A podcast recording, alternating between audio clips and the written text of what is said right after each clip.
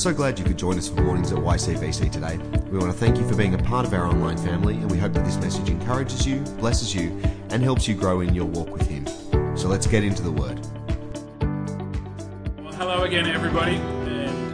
Uh, now time we're going to jump into God's Word. And as I said, these messages are going to be brief. So there's not a, this is not the moment to go and uh, grab a cup of coffee. You, I'm only going to have 10 minutes here uh, to really dive into God's Word together. So I really encourage you to focus in, lean in, uh, and I'm going to pray now that God will, though this time is short, give us a rich harvest from His Word.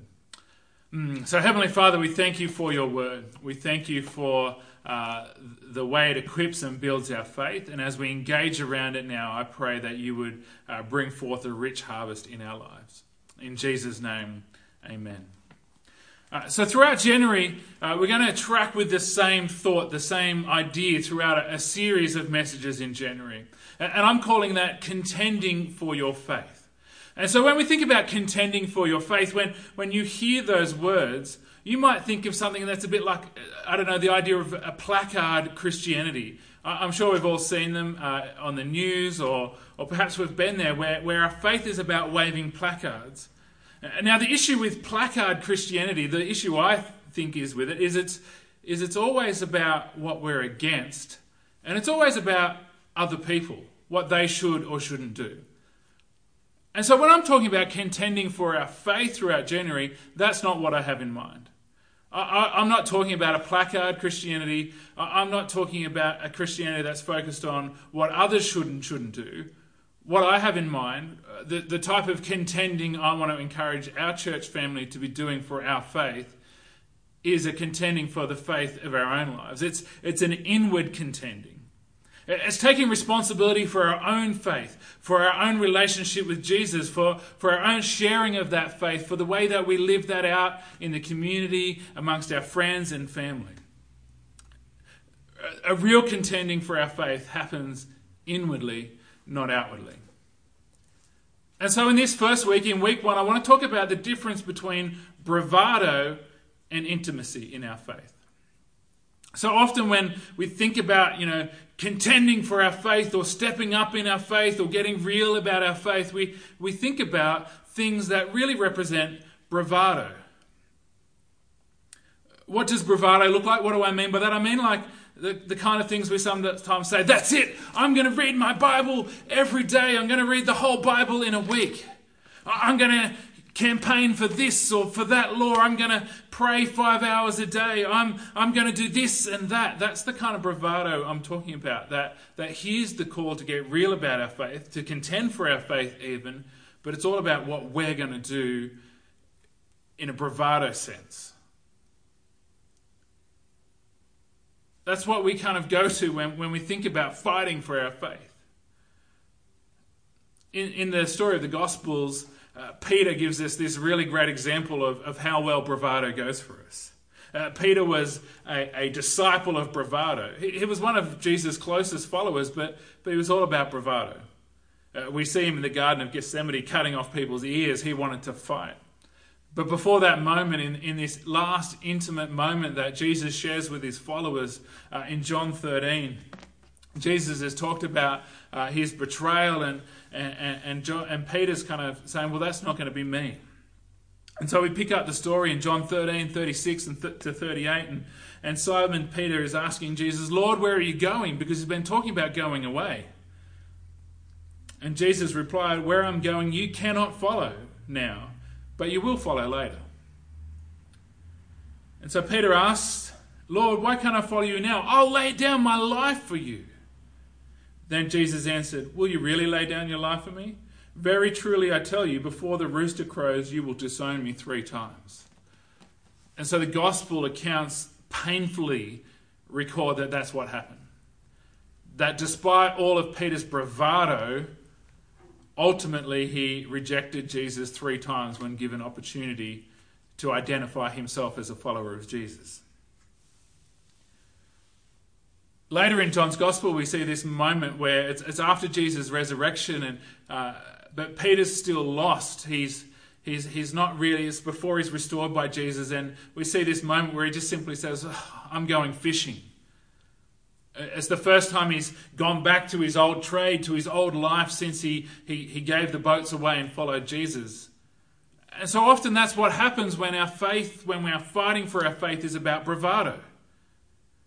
We fall short because we're human and we always fall short. And then we think it's all over and we just go back to what it was before. We go back to fishing. And so, like Peter, if our, if our efforts are about bravado, if contending for our faith is simply about bravado, ultimately we fall short. We don't read the Bible in a month, in a week, in a year. We don't read the Bible every day. We don't pray for five hours. We, we fall short because, like Peter, we're human. But, like Peter, if our faith is based in bravado, when we fall short, we think we've completely failed. Uh, we go back fishing. And, and fishing for us can mean a lot of things. For Peter, it meant literally fishing. For, for you, going back fishing might mean just, just you're going to stop going to church whatsoever. You're going to stop connecting with the community of followers of Jesus. You're going to go back, uh, you're going to get back on the booze. You're going to go back to those old things of comfort. Uh, fishing basically means giving up on your faith. That, that's where bravado can lead us.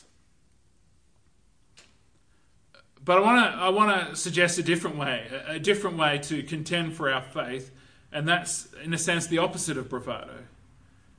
And that way is intimacy.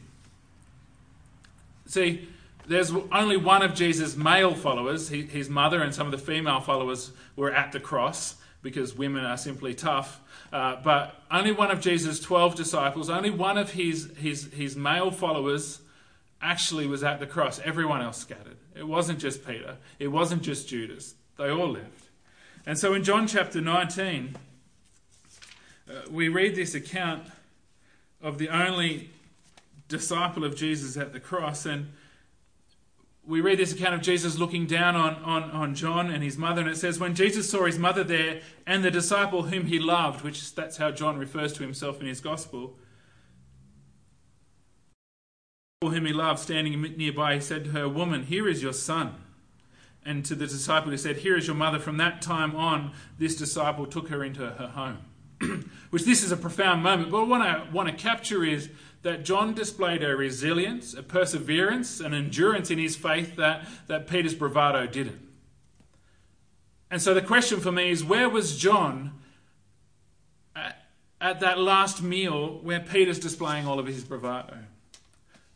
And we can see, because John tells us in John chapter 13, verse 23, it says, One of them, the disciple whom Jesus loved, he's saying, That's, that's me, was reclining next to him. Now, that's pretty soft language to translate the, the actual words here. We could translate that original Greek text as John was reclining at the breast of Jesus.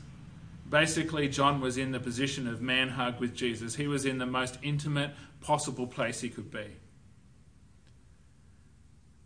And so, what I want us to grasp this morning is this that it's intimacy with Jesus, not bravado, that determines how resilient, how, how perseverant, how endurance, endurant our faith would be. Intimacy with Jesus, not bravado, determines resilience, perseverance, endurance in your faith. And so, if we're going to contend for our faith, the thing that we want to contend for above all else is intimacy with Jesus. Now, intimacy, like it was for John, is a product of, of how loved we feel by Jesus, how, how connected and loved we feel in relationship with Jesus. That's why John describes himself as the disciple that Jesus loved. But intimacy is also something that's cultivated, it's a relationship. And, and the Bible gives us a picture of marriage as an example of what our relationship with Jesus looks like. Not that we should all aspire to be married, but that, that that most intimate human relationship is, is a bit of a shadow of what our relationship with Jesus is called to look like. and so we can gain a, an idea of what cultivating an intimate relationship with Jesus looks like by kind of looking at the things that cultivate an intimate relationship in marriage. And in fact, that, that most intimate expression of a marital relationship is actually the product of cultivated intimacy, not the thing that creates intimacy itself. Um, you may have seen or heard of the book Five Love Languages, and it's about how we how we show love and receive love for one another. But but in a relationship, it's kind of about how how you cultivate intimacy with a spouse. And so it talks about, you know, some of us are, are more oriented towards words of affirmation. Uh, some of us are more oriented towards physical touch or acts of service or gifts or quality time. And so they're kind of different ways, different avenues, and there's other stuff, but, but they're kind of five core ways that we cultivate intimacy in a, in a marriage. And so the thought I, w- I want to share with you this morning as we draw to a close is, is what does cultivating intimacy with Jesus look like for you? If we think about, you know, the five love languages as a bit of a, a guide to cultivating intimacy, what, what does, you know, words of affirmation look like when it comes to Jesus? That might look like worship. Speaking out words of praise. What, what does physical touch look like? That, that might look like spending time focused on dwelling in his presence. What does acts of service look like? Well, the Bible talks a lot about serving Jesus and serving others on his behalf. What does gifts look like? Well, well the Bible calls us to give. What does um, quality time look like? Well, it could just mean actually taking the time to spend cultivating intimacy with Jesus. And so here's the big question I want to leave you with as we wrap up today, as we wrap up our first Church Hub Sunday. How are you going to cultivate intimacy with Jesus this year? For some of us, we'll jump straight to the bravado. And to be honest, the action might be the same thing, but the heart is so different. And so, as we wrap up this morning, I want to leave you with that question one more time, and then I'm going to pray, and we're going to close, and you're going to have time to connect with your church hub or with those in your lounge room uh, around this question. How are you going to cultivate? How are you going to step towards cultivating intimacy with Jesus this year?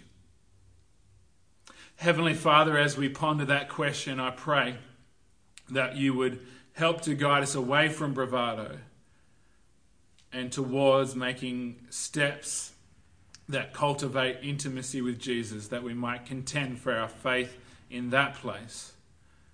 And through that place of intimacy, we might grow in perseverance, in resilience, and in endurance. And in Jesus' name we pray. Amen.